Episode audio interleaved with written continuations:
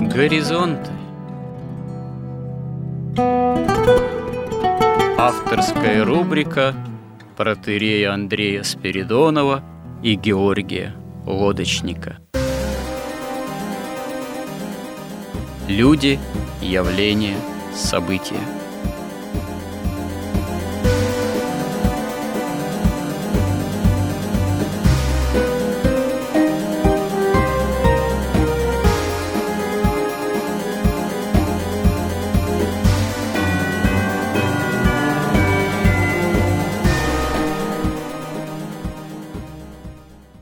Добрый день, уважаемые радиослушатели. В эфире радио «Благовещение» и в нашей постоянной рубрике «Горизонты» я, протерей Андрей Спиридонов и мой постоянный добрый собеседник Георгий Лодочник. Продолжаем наши смысловые и словесные изыскания в области миропонимания христианского, в той области, в какой, собственно говоря, мы и должны из э, христианского миропонимания исходить. Точнее, э, в установлении того, каким христианское миропонимание должно быть для нас, тогда, когда мы осмысляем то, что с нами происходит, и то, что происходит вокруг.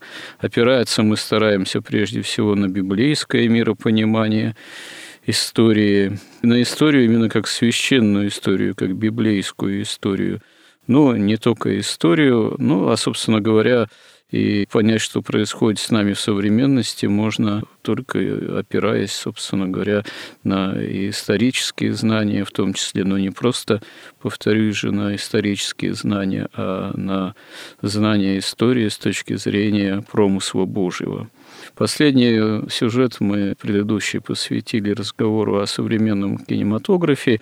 И, собственно говоря, продолжим этот разговор. Сошлись мы на том, что православное искусство, массовое в том числе, христианское искусство, прежде всего, должно быть искусством. Но а сверх того оно должно исходить именно из христианского миропонимания. Особенностью киноискусства является то, что оно требует немало средств для осуществления себя как искусства, не в последнюю очередь именно массового, ну, проще сказать, требует довольно приличных средств. Средства эти могут браться из разных источников, и из частных, и из коммерческих, но, как правило, если государство и общество желает, чтобы кино собственного производства имело место быть, то должно это искусство, в свою очередь, финансировать, в том числе и на государственном уровне. И вот э, не скажешь, что современная наша внутренняя культурная политика вовсе чужда того, чтобы финансировать э, собственное кинопроизводство, но тем интересней, а какие именно проекты получают государственную поддержку и что в результате получается на выходе, что называется. Это тем более любопытно, что очевидно, что порой находят себе место проекты, которые в идейном отношении, казалось бы, даже странно, что их поддерживает именно государство, там, Министерство культуры и так далее. Но, вероятно, то, что предлагается порой к постановке, далеко не всегда обретает такое качество, какое, может быть, само Министерство культуры в идейном отношении и устраивало бы, потому что предсказать заранее, каким будет конечный кинематографический продукт, эта задача тоже непростая. Характерно, что всем известный Голливуд, он, собственно говоря, еще начиная с 30-х годов прошлого столетия, уже около сотни лет, не просто имеет определенную идейную поддержку со стороны государства, но и имеет определенное воздействие в идейном отношении и со стороны, что называется, спецслужб в том числе. Это совершенно не случайно, потому что, ну, как у нас в свое время классик сказал, что из всех искусств для нас важнейшим является кино, на Западе это давным-давно уже тоже поняли. Ну, в какой-то степени, вероятно, понимают и у нас, но У нас, конечно, поддержка кино, кинематографа в плане вливания коммерческих и влияния прямого идейного со стороны государства, конечно, осуществляется в меньшей степени. Ну вот поговорим, собственно говоря, на эти темы. А возможно ли в наше время действительно христианское кино и какие задачи оно должно ставить? А если мы сталкиваемся с тем, что современное кино, оно порой вовсе и не содержит никаких христианских, так сказать, идейных импульсов или императивов, то каковым оно является, и каковым оно, если является, определенные черты на себе несет идейные, то что это за идейные черты? Но, Георгий, что вы думаете по этому поводу? Вот если начать с Голливуда и с того понимания, как это кино вообще используется на Западе в идеологических целях, и вообще с какой целью. Вообще, как бы предполагается, что искусство должно, ну, что делать? Во-первых, просвещать человека. Он должен узнавать какие-то высшие смыслы постигать, высшие добродетели, какую-то красоту, красоту, которую сотворил Господь, и красоту вообще человека, красоту этих добродетелей, это истины, божественной. Но если мы посмотрим на историю голливудского кино, то, в принципе, мы можем увидеть и там очень четкую корреляцию с культурной революцией, которая началась в 60-х, и, собственно, мы видим, что кино Голливуда именно пропагандирует шаг за шагом вот это вот идеи культурной революции – то есть постепенно снимаются там, так сказать, все запреты на изображение там каких-то постельных сцен, потом насилие, потом становятся там герои, те, кто, например, ограбил банки и ушел с этими деньгами за границу успешно. Потом разные, как бы, используется это кино часто для того, чтобы вот та иерархия магической тьмы, которая проводит свою осознанную политику, мы об этом говорили много раз, посвятили много передач, оно как бы предсказывает и дает ориентир ну, и своим структурам, и каким-то государственным структурам, а что дальше? То есть она начинает снимать какие-то антиутопии, какие-то такие фильмы мира будущего, где у человека уже, ну, такой СССР 2.0, какие-то страшные вещи, где насилие, тоталитаризм. Шаг за шагом вот эти все, во-первых, ограничения, которые исходят из того, что все-таки в общественном пространстве такого растления и зла не должно присутствовать в явном виде. То есть в общественном пространстве должно быть такая область, где, в общем-то, можно свободно находиться без угрозы, увидеть что-нибудь неприличное, услышать что-нибудь вредное, вот, или подвергнуться насилию, поэтому зло государство всегда как бы вытесняло куда-то на обочину.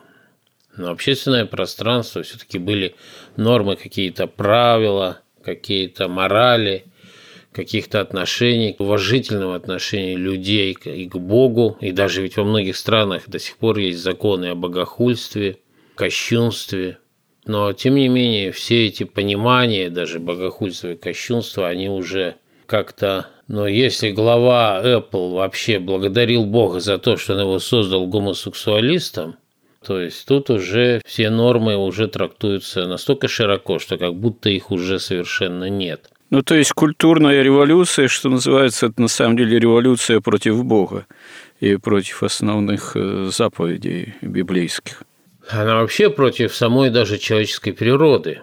Поэтому, естественно, понимаете, когда там художники творили, они все-таки были воодушевлены, но чем-то пытались получить какие-то откровения выше. Они занимались подлинным искусством. Они занимались в этом смысле, можно сказать, самовыражением. Тут вот очень интересная вещь.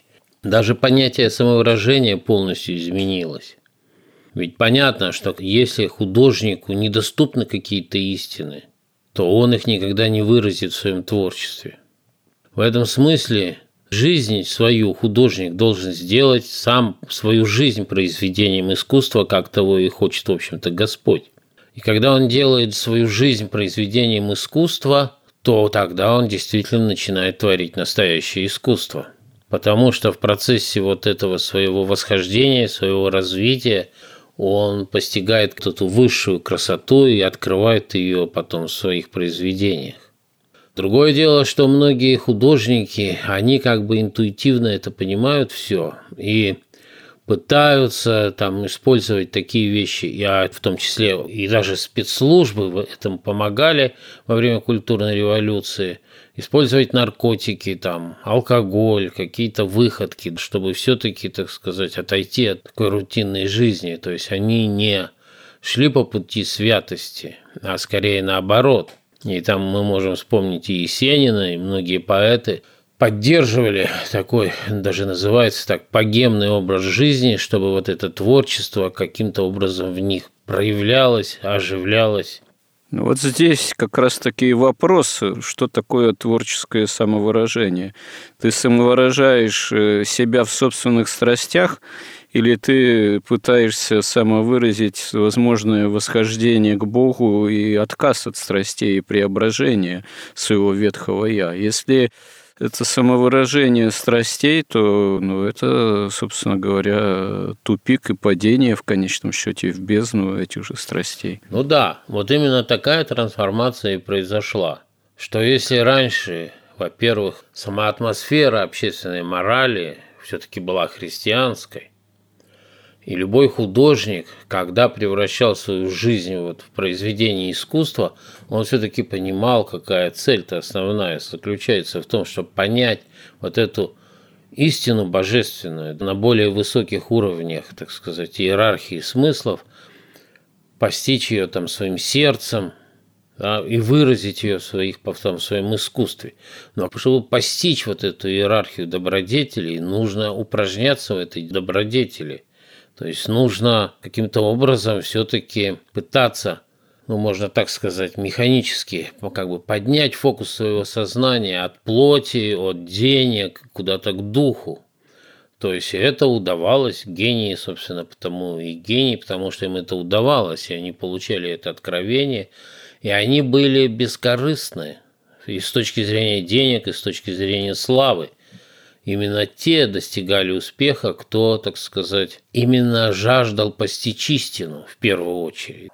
Потом подменилось. И, конечно, когда человек видит, вот Творец видит эти высшие смыслы, это же становится частью его самого. Он сам преобразуется. И поэтому в этом смысле самовыражение вот такого художника, оно в каком-то смысле совпадает с выражением высшего, чего он постиг наивысшего вот этих добродетелей божественных, потому что истину человек может воспринимать только как иерархию добродетелей. Потом постепенно, как раз в том числе и в рамках вот этой культурной революции, вот это было отброшено. И даже современная психология говорит, ты должен полюбить себя таким, какой ты есть. И точно так же художникам стали говорить, вы должны самовыражаться такие, какие вы есть. Вам не нужно ничего высшего, вам не нужно ничего духовного. Полюбите себя такими, какие есть, и выразите себя. Но поскольку там полная пустота, и выражать им нечего, то наступает эпоха, во-первых, мародерства. То есть берутся классики, которые именно прошли этим путем духовного восхождения, и опошляются в меру своих сил – и мы уже говорили об этом. В этом как бы суть вообще вот постмодерна и особенно то, что творится в нашем искусстве. Да уж э, это да. Я тут э, недавно задался целью, а вот с сыном, допустим, с младшим сходить на постановку Гамлета театральную в Москве в современной Казалось, нет ни одного классического Гамлета. В Москве не идет. Несколько Гамлетов, какие есть в современных театрах, вообще никуда в этом смысле не годятся. Все представляют собой какой-то крайний модернизм, где от текста и вообще содержательной стороны шекспировской фактически ничего не осталось. Вот это вот, как говорите, есть мародерство, или как еще это можно назвать, да. Ну да, они начинают самовыражаться. Одно дело, когда самовыражался Шекспир. Да, он все-таки там чувствуется, во-первых, и связь с античной там трагедией, с высоким каким-то искусством, с высочайшими смыслами, там, с борьбой страстей и с борьбой, наоборот, добродетелей со страстью. То есть все это у Шекспира есть. Там очень высокие есть образцы как бы жертвенности, любви, чести, долга. Есть, конечно, и предательство, всякое неверие, подлости и коварство. Но в этом, собственно, и заключается, собственно, предмет искусства и, в первую очередь, кино. А вот такой вот художник, который не понимает, не верит вообще в существование истины, как его Кант, например, обучил, да, ну и вся последняя, последующая немецкая философия, что все относительно, он не верит, что есть добро, есть зло, для него тоже все относительно. И он должен, с одной стороны, если он сам себя должен полюбить, он, казалось бы, должен полюбить и всех своих героев, такими, какие они есть. Но обычно у них получается, что они презирают всех без исключения героев своих произведений. Они, как какие-то небожители, взирают вот на копошащихся глупых, подлых, низких людей, для которых, как и у него, нет ни добра, ни зла, нет никакой любви. Они буквально, у них тезисы такие. Вы думали, вот это Шекспир пишет о любви? Нет, это о похоти. Потому что этому художнику, который он соображает себя, ему недоступна вообще любовь. Потому что что такое любовь? Любовь рождается только благодатью в душе человеческой. Любовь – это сила жизни, возжигающая человеческий дух. Если у тебя нет благодати, в тебе нет любви. В тебе нет любви, в тебе нет силы жизни, в тебе ничего нет. Но ты должен каким-то образом свое произведение искусства сделать интересным. И тогда ты начинаешь опускаться ниже пояса. В общем-то, единственное, что действует магически на любого вообще зрителя. Это первый как бы. Ты начинаешь вместо там какого-то дерзновения духа, у тебя как бы такая дерзость перед Богом, оскорбление разума человеческого, нравственность каких-то начал. Ты этим начинаешь прямо противоположным. Вместо красоты – ты человека поражаешь не красотой своего произведения, а безобразием. Но ты как бы не говоришь, что это я такой безобразный. А ты, будучи безобразным, показываешь всех своих героев мелкими и безобразными. Если мы посмотрим, собственно, вот все наше, то искусство, то кино, которое получает там на кинотаврах премии, о которых пишут критики, оно все такое. И вот мы говорили уже о фильме, скажем, «Аритмия», о которой вроде многие критики написали, что ну вообще откровение, он получил там какую-то первую премию какому-то фестивале, я уже не помню. Но если на него посмотреть, там механическое соединение трех тем. Первая тема – это отношение вот этого работника скорой помощи со своей женой. Второе – это там как бы произвол бюрократии – и третье – это, собственно, сама работа по спасению больных, вот этого работника скорой помощи, как бы героически. Она так механически все достаточно просчитано, так соединено, и как бы вот этот героизм как бы уравновешивает вот эту механистичность сюжета, и только там в этих моментах проявляются какие-то проблески интереса. Но когда вот этот главный герой общается со своей женой, то они просто мычат – они почти не используют слов. Они мычат, пьют, мычат, впадают в истерики постоянные. И, да, и вот этот показан такой современный человек, но при этом он борется с произволом режима, который там вредит как может этой медицине, да, и скорой помощи, и с героизмом, когда он с утра просыпается, то идет с похмелья и спасать людей и кончается на бодрой ноте, что несмотря ни на что, ни на вот этот произвол властей, ни на вот эту вот жену, ни на то, что он знает несколько слов всего и может только мычать и пить, он все-таки утром в пробке снова выезжает спасать людей. Значит, ну, понятно, что тут никакого откровения нет, тут как бы чистая арифметика. Арифметика, которая более-менее грамотно сосчитано все, сконструировано и более-менее сыграно. Хоть надо было мычащих каких-то животных играть, но актеры с этим справились. И, может быть, потому он и получил первый приз, что тут хотя бы все оригинальное, свой сценарий, свои идеи, и даже какая-то попытка выйти в какой-то, так сказать, какое-то позитивное, как они сейчас говорят, что они говорят, у них есть там позитив и негатив. Вот все, вот эта песня позитивная, это негативная. Негативно уберите, позитивного включите. Вот примерно так.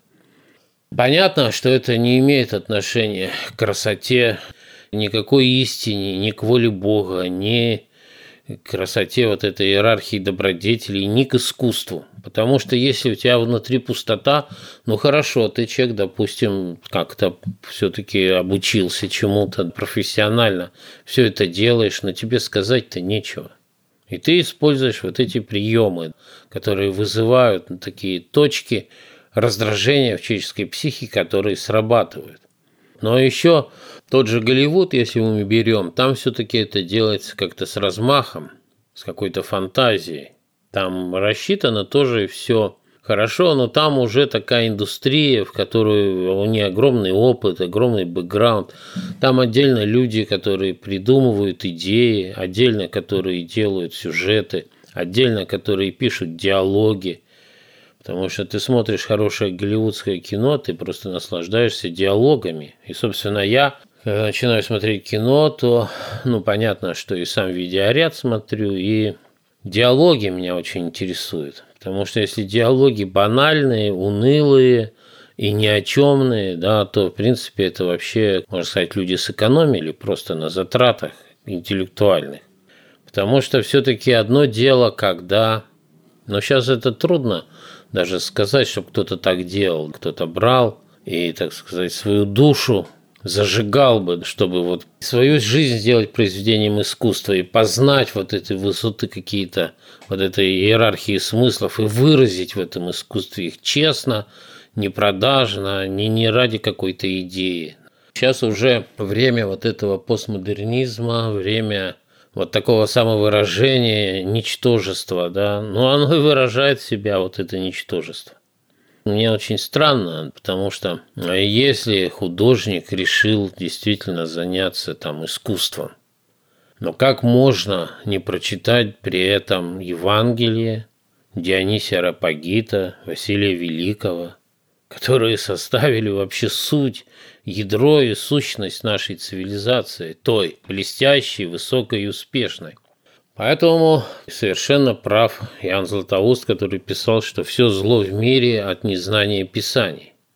И уже Ленин этим занялся, и Голливуд этим занимается. Кино используется как инструмент манипуляции сознанием масс. Исключительно. Тут никому не нужно искусство. Важно, чтобы был сбор, окупироваться, заработать, или отмыть там раньше какие-то деньги, можно было ничего не зарабатывать. Сейчас, видимо, с этим сложнее. Надо заработать что-то. И надо провести какую-то линию, так сказать, тех, кто стоит, кто оплачивает вот это вот искусство.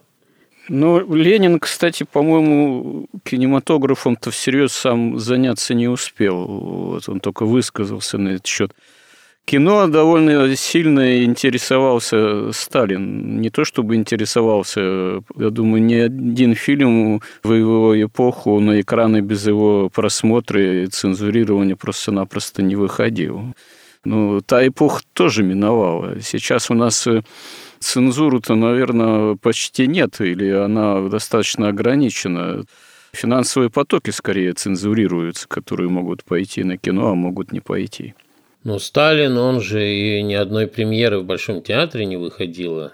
Он лично принимал все спектакли. Вот это первое. Второе, он читал всю более-менее значимую литературу. Ну, понятное дело. Сталинские премии бы не присуждались без его ведома. Да, Дмитрий Быков дошел даже до того, что считал, что «Мастер Маргарита» был написан Булгаковым всего для одного читателя, только для Сталина что с реальностью вряд ли как-то соотносится, потому что было понятно, что при жизни Сталина этот э, роман никогда не напечатают, так что как он его сможет прочитать в черновике, что ли?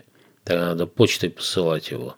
Хотя сейчас мне кажется, что эти технологии используются. То есть очень много информации по телевизору, в каналах всяких, телеграм-каналах мне кажется, тоже создается исключительно для одного человека, для президента, чтобы ему казалось, что все идет э, очень хорошо. Но на самом деле тут вот можно вспомнить нашего Германа Грефа. Тут недавно Валентин Катасонов опубликовал вот полный текст его выступления на этом известном Петербургском форуме, кажется, в 2012 году, где он просто не заметил, что микрофон был включен и камера была включена. И вот он, он очень точно объяснил, как он и как вот наши элиты вообще понимают смысл управления, управления и в том числе искусством и вообще страной. Вот полная цитата. Как только все люди поймут основу своего «я», самоидентифицируются, управлять, то есть манипулировать ими, будет чрезвычайно тяжело. Люди не хотят быть манипулируемыми, когда они имеют знания.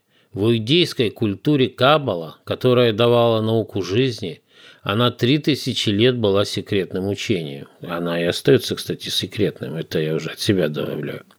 Потому что люди понимали, что такое снять пелену с глаз миллионов людей и сделать их самодостаточными. Как ими управлять? Любое массовое управление подразумевает элемент манипуляции. Как жить, как управлять таким обществом, где все имеют равный доступ к информации, все имеют возможность судить напрямую, получать напрямую непрепарированную информацию через обученных правительством аналитиков, политологов, и огромные машины, которые спущены на головы, средства массовой информации, которые как бы независимы. А на самом деле мы понимаем, что все средства массовой информации все равно заняты построением и сохранением страт. Как в таком обществе жить? То есть он, ну, продолжая марксистские традиции и традиции культурной революции – и вот, э, так сказать, знания из науки жизни Каббалы, как он говорит, он не представляет себе другого способа управления массами, государством или искусством, кроме как только манипуляции. Поэтому мы и видим, собственно, что вообще происходит. Власти с нами говорят только языком манипуляции, только пиар-технологии, которые, по сути, это есть как раз вот эти вот манипуляции. То же самое кино. Но в данном случае ведь что делается? Там не вызывается, допустим, там какой-нибудь Хлебников или там Звягинцев или Серебренников. И не говорится, что мы тебе заплатим, если ты вот э, продвинешь ту или другую идею. Нет, просто им даются деньги, потому что они, безусловно, ясно, что они много читали, как раз много читали, много смотрели, но читали они в основном ту литературу, которая произведена вот этой культурной революцией, вот этой идеологией. А потом у нас же вот это с Петра Первого уже при большевиках, вот это вот, так сказать, погоня за Западом, погоня сделать как на Западе, это была какой-то вершиной смысла жизни. И сейчас это осталось. Ну, они, собственно говоря, ведь э, считают, что они тоже занимаются -то определенным самовыражением. Они думают, что им предоставлена определенная свобода, и поэтому творят некий продукт э, согласно своего такого творческого понимания свободы. Но при этом вопрос, что получается-то. Вот, кстати говоря, Хлебников, вот автор «Аритмии», да, недавно отличился тем, что вот буквально ну, недавно, да, вот вышел фильм под названием «Снегирь», где, в частности, одну из главных ролей Трибунцев играет. Вот. И фильм довольно своеобразный тоже. Это сюжет довольно драматичный про сейнер рыбацкий, вот, на котором оказываются два молодых человека на таком, можно сказать, для себя, в общем-то, первом выходе в море среди рыбаков, достаточно своеобразный такой коллектив, и все, в общем, поворачивается довольно трагически, вот, драматично. И фильм, можно сказать, вот так, если со стороны посмотреть, это такая современная вариация того, что в советское время в жанре соцреализма называлось производственной драмой.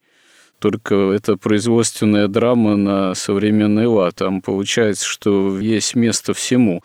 Есть место подлости определенное, есть место обману, есть место и подвигу. Все в одном ряду оказывается. Единственное, чему нет места, но это, собственно говоря, Богу нет места, потому что все, что происходит, разворачивается, и даже определенный подвиг без какой-либо обращенности к Богу, для Бога его заповедей вообще место не подразумевается. И что характерно, там и в титрах указано, что первоосновой этого произведения является роман Георгия Владимова «Три минуты молчания». Это роман еще 60-х или 70-х годов, ну, написанный фактически, кто, конечно, знаком, на еще таком вот именно подъеме оттепели шестидесятнической. Вот. И в романе там главный герой такой персонаж-то романтический от лица которого все и написано. Так вот, как я тоже узнал, когда задумалась вот эта вот экранизация, это вот Снегиря. А Снегирь – это название этого траулера, этого сейнера рыбацкого. Этот персонаж, он присутствовал так сказать, в сценарии. И для него даже для определенного актера современного была роль зарезервирована. Но потом уже приступая к съемкам, создатели фильма, режиссер, там авторы сценария решили, что этот персонаж лишний, его просто-напросто вообще вырезали. И фильм прекрасно обходится без него. И, видимо, вырезали не случайно, потому что ну, вот такой романтический взгляд некий на происходящее еще из 60-х, там, 70-х, э, времен советской эпохи, он оказывается совершенно лишним. Ну, вот и вопрос, вот эта вот э, такая современная драма, можно сказать, производственная о рыбаках, она какой несет нравственный основной заряд? что ребята, да, вот в наше время все возможно. Возможен и обман, возможно и корысть, возможно подвиг какой-то. Да, вот такова наша жизнь. Ну, а про Бога речи и нет, в общем-то. Но я, честно говоря, не понял, какие вообще смыслы несет этот фильм. Потому что если представить себе, что он снимается, допустим, там во времена Советского Союза, то там понятно, что человек ограничен вот этими вот всеми цензурами, он вынужден о чем-то человеческом рассказывать исключительно в виде там производственной драмы. И одно дело, когда это все происходит где-то на стройке, там на колхозных полях, и другое дело на рыболовном сейнере. Это, конечно, более романтично, и там может быть и шторм, и спасение норвежских рыбаков, и все это как-то более живо смотрится. Кстати, замечу, что первый роман Георгия Владимова, еще более ранний, назывался «Большая руда». И это тоже была такая драматичная производственная драма. Там дело происходило не на море, а в карьере, где добывали руду, и главный герой был водитель из самосвала, который в конце гибнет тоже героически тоже там кого-то что-то спасает, но при этом его самосвал срывается, вот этот карьер в пропасть фактически. Вот. Ну да, это была такая, можно сказать, единственная возможность, в общем-то, вот все это делать на производстве, да, потому что у нас же человек труда, и смысл был именно в таком труде самоотверженном, да, больше ни о чем нельзя было говорить. Поэтому, когда смотришь этот фильм, ну там тоже все вот, там есть такие постмодернистские вещи – которые обязательные, да, это такие серые цвета, обшарпанное ржавое железо, такой как бы мир ржавый, море северное, серое, небо серое, все серое. И там как бы люди, мужики зарабатывают себе, так сказать, на жизнь вот таким трудом, и у них там происходит история. Эта история в этом фильме, на мой взгляд, достаточно хорошо все изложена. Ну, сначала мне было очень скучно, конечно. Постепенно там сюжет как-то становится все более интересным, особенно в шторм. Потом все заканчивается. Ну, заканчивается тем, что да, парень погибает, но никто не виноват. Ну, собственно, если был даже кто-то виноват, то это бы ничего бы не изменило в этом фильме. Нет, ну конкретно там персонаж Трибунцева, в общем-то, виноват, но его, что называется, выражаясь вульгарным языком, все отмазывают, так сказать, потому что смысл его выставлять виновным никакого нет, все равно человек уже погиб, так сказать, а что как бы с точки зрения такой логики внутри коллектива изменится, если его там посадят, что называется. Поэтому все выставляется так, что виноват был сам, собственно говоря, пострадавший. Ну да, в принципе, ну, получился такой фильм, такой, в общем-то, нормальный. И профессионально все сделано, вот, потому что все-таки, понимаете, трудно же снимать кино, когда у тебя все серое все время. Все серое, все мрачное. Ну, достаточно оригинальных условиях снят, явно не в павильоне. Ну да, то есть, как бы, да. Такой фильм, ну, конечно, он не имеет отношения ни к какому православному искусству. Если, например, я понимаю, зачем вот снят фильм «Аритмия», то я не понимаю, зачем снят этот фильм. Он получился очень сильно странным, непонятно. То есть такая бытовая история на производстве снята ну, вот, например, там, если берешь фильм там «Левиафан», ну, там понятно, там как бы такая тяжелая такая критика режима, там всей русской действительности. Дьявол сам просто над этим всем там крылья распахнул. Левиафан – это такой идейный манифест анти, так сказать, антирежима, там демократический такой манифест, диссидентский, ну, для нашего времени а диссидентский манифест, по сути. Да, то в этом фильме как-то ничего такого нет. Так удивительно, и Роман Абрамович его профинансировал, видимо, ради чистого из любви к искусству. И сделано, в общем, профессионально, но непонятно зачем. И актеры еще замечательные там, и играют замечательно. Непонятно, на мой взгляд, я уже сказал, почему это не Потому что там убран персонаж, который был в изначальном тексте персонаж, который имеет э, на все такой взгляд более идеальный, более идейный, романтический. А с точки зрения нас, христиан, непонятность еще в том, что вот место подвигу-то есть э, в этом фильме, тоже в этих, в общем-то, бытовых тяжелых условиях, а места для Бога совершенно нет. Бог полностью выведен за скобки. Промысла Божьего нет. Ну, там просто мужики, они же добрые, хорошие русские мужики что, кстати, не вписывается в концепцию постмодернизма, спасают норвежцев. Экранизация – это вообще такая очень тоже сложная вещь. То есть, если вы берете какой-то, вот берете производственную там какую-нибудь драму, ее легко экранизировать, но в ней смысла никакого нет, реального. Вот если, понимаете, в конце концов, вот вот есть, допустим, там какой-то гений, допустим, там или Пушкин, или Шекспир, или Достоевский, или Булгаков, там с его мастером Маргаритой.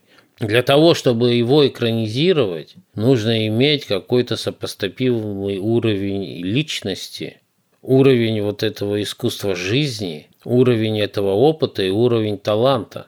Тогда у вас получится некое кино, настоящее. Но и то, но если у вас есть такой же уровень, там, как у Шекспира и Пушкина, ну зачем вам тогда ставить Шекспира и Пушкина, экранизировать? Вы можете что-то свое оригинальное сделать. Может получиться, но гарантии стопроцентной нет все равно. Это, знаете, вот как режиссер покойный Бортко, да? Экранизация «Собачьего сердца», она действительно очень удачная можно сказать, э, конгениальные. Ну, Булгакова «Собачье сердце». Чего не скажешь про его экранизацию, ну, «Мастера и Маргариты». Это какая-то попытка, но совершенно не конгениальная «Мастеру и Маргариту» и, в общем-то, довольно слабая, оказывается.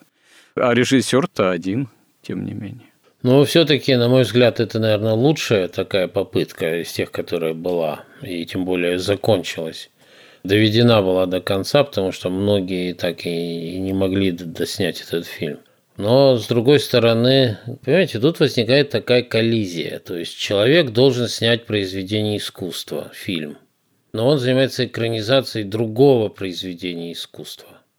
Тогда либо получается, вот как у нас есть, например, блестящая экранизация маленьких трагедий Пушкина – где просто замечательные актеры, но там еще плюс в том, что там стихотворный текст. Вы Швейцера вы имеете в виду экранизацию? Да, да. Она блестящая, но она несколько урезана по отношению к оригинальному тексту-то. урезано, да. Там как бы и нет другой задачи, там такая именно как пьеса. Берется вот этот текст, как бы превращается в пьесу, и каждый герой, собственно, и читает эти монологи. Собственно, там они и написаны как пьесы, там же отдельно написано такой-то, такой-то, такой-то говорит. Вот поставлена пьеса, это понятно. Другое дело, когда человек хочет снять произведение искусства по другому произведению искусства. Тогда в таких случаях обычно пишут по мотивам того-то, того-то, того-то. Да? Тогда тоже может получиться блестящее кино. То есть берутся мотивы, а вместе с мотивами все смыслы, которые заложены тем гением, и опираясь на них, делаются какие-то новые смыслы и новые произведения искусства. Поэтому у Бортка не получилось, ведь разница в мощи как бы собачьего сердца и мастера Маргариты, она просто очень огромная. Собачье сердце, если вы читаете просто это произведение, но оно забавное такое. Собственно, это такая как бы сатира на реальность. Ее, конечно, снять это нужны одни силы. Другое дело совершенно какой-то мистический, фантастический и, конечно, гениальное произведение – это «Мастер Маргарита», которое там имеет множество толкований сам по себе. Конечно, ну, когда его читаешь, там и язык потрясающий, и все. И потом вот этот темпоритм кино и темпоритм прозы – это же разные ритмы. А в кино вы должны, чтобы у вас была вот эта сама ткань кино была блестящей, вы должны уже строить свой вот этот ритм, который вы не можете просто взять и, так сказать, перенести из книжки на экран то, что происходит. Поэтому уже, например, очень, ну вообще попытки, например, экранизировать Пелевина, они просто совершенно жалкие и ужасные. Потому что люди надеются, что мы берем Пелевина, ну, там блестящий какой-нибудь роман, всем известный, который просто напичкан там афоризмами. Возьмем и снимем в такой вот еще, тем более, там тоже такая мрачноватая, такая постмодернистская как бы манера, только там она вся наполнена и смыслами, и сатирой, по сути, да, вот этого постмодернизма самого, нашей постмодернистской действительности – они берут, им кажется, что ну а как можно взять и плохо снять Пелевина? Там столько всего блестящего. А получается как бы совершенно убожество. Ну, испортить можно что угодно, на самом деле. Это из слабого произведения довольно проблематично снять кино, которое было бы действительно искусством, а из материала, который является искусством, испортить можно все что угодно, если нет действительно творческого вдохновения, истинного и умения. Я вот сейчас подумал, характерно, что ведь в наше время почему-то мало действительно таких исторических фильмов, которые бы оставались бы в памяти вот всерьез. В отличие, допустим, даже от сталинской эпохи, когда историческое кино снималось с размахом и Действительно, это шедевры. Ну, вспомнить там Александра Невского или Иоанна Грозного, или других ряд произведений. А сейчас что-то, даже если какие-то попытки предпринимаются, как-то это все выглядит довольно слабо на общем фоне и даже еще предыдущих эпох в кинематографе. Ну, для того, чтобы снимать историческое кино, нужна национальная идея, нужна концепция этой истории – у большевиков она была. Вот, вот тут-то мы вернулись опять к теме идеи национальной, да, и к теме истории, и взгляда на историю. Видимо, в кино как раз-таки этого и не хватает в наши дни. Мало того, наша школа нас всех воспитала в том, что история России, особенно до большевиков, естественно, это сплошная одна тьма, ужас, мрак, мракобесие – и глупость, и неудачи. И это и пришло с Запада, это и, в общем-то, и создавалась эта идея Западом. То есть вы хотите получить какие-то премии вообще одобрения вот в этой всей рукопожатной прозападной тусовке, вы должны снимать вот так историю этой России. Поэтому исторические фильмы, там вот, которые снимаются, там про князя Владимира, да, они тоже ведь снимаются без какой-то идеи, духовной, да, они снимаются как какой-то триллер или там какое-то шоу, экшен там. И обязательно, вот еще что ужасает, это, кстати, у Тарковского было, они всегда изображают средневековье грязное, чумазое, тупое и дикое. Это тоже абсолютная ложь. Средневековье – это вообще вопрос, к чему еще относится. Ведь, собственно говоря, то, что изображается, допустим, связанное с историей Древней Руси, это вообще уже ведь эпоха не Средневековья для Запада, это уже эпоха скорее возрожденческая. А у нас обычно именуется вот там Древняя Русь как Средневековье, получается. Это еще большой вопрос, насколько это вообще принципе, средневековье. Здесь вообще с терминологией надо еще хорошенько разбираться, что к чему имеет отношение. Но вообще, кстати говоря, вот тема тоже интересная. У нас, правда, как всегда, эфирное время уже заканчивается. Но давайте в следующий раз поговорим в том числе подробнее вот о Тарковском и об Андрее Рублеве, и вот о том, как изображалось Средневековье и как оно, может быть, должно было бы изображаться. Здесь действительно довольно интересная тема и много, к сожалению, да, искажений восприятия вообще, что есть свет, что есть тьма, что есть средневековье и насколько оно вообще светлое или темное, или вот, как вы говорите, грязное, или оно. Нет, оно, конечно, это Святая Русь была. Ну вот поговорим, наверное, в следующий раз. И есть здесь о чем поговорить. Да. Если хотите, можете резюмировать сегодняшний сюжет. Резюмировать можно то, чтобы творить искусство, надо превращать свою жизнь в произведение искусства, и надо хотя бы прочитать Дионисия Рапагита, Василия Великого, Исака Сирина, и не говоря уже о Евангелии и о послании апостолов. Для этого еще неплохо веру бы иметь, чтобы обратиться к такому чтению. Но если будешь читать, то вера, если ты хоть 2% честности в тебе есть, ты все равно станешь верующим. Ну, вот это довольно такой недурственный рецепт, вообще-то говоря. Вот. Ну что ж, спасибо всем, кто с нами, кому интересны эти наши разговоры, размышления. И спасибо всем, кто нас поддерживает. И храни всех Господь.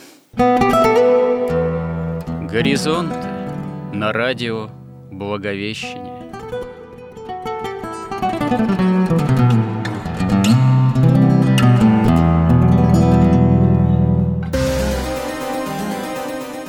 Разговор вели протеерей Андрей Спиридонов – и Георгий Лодочник –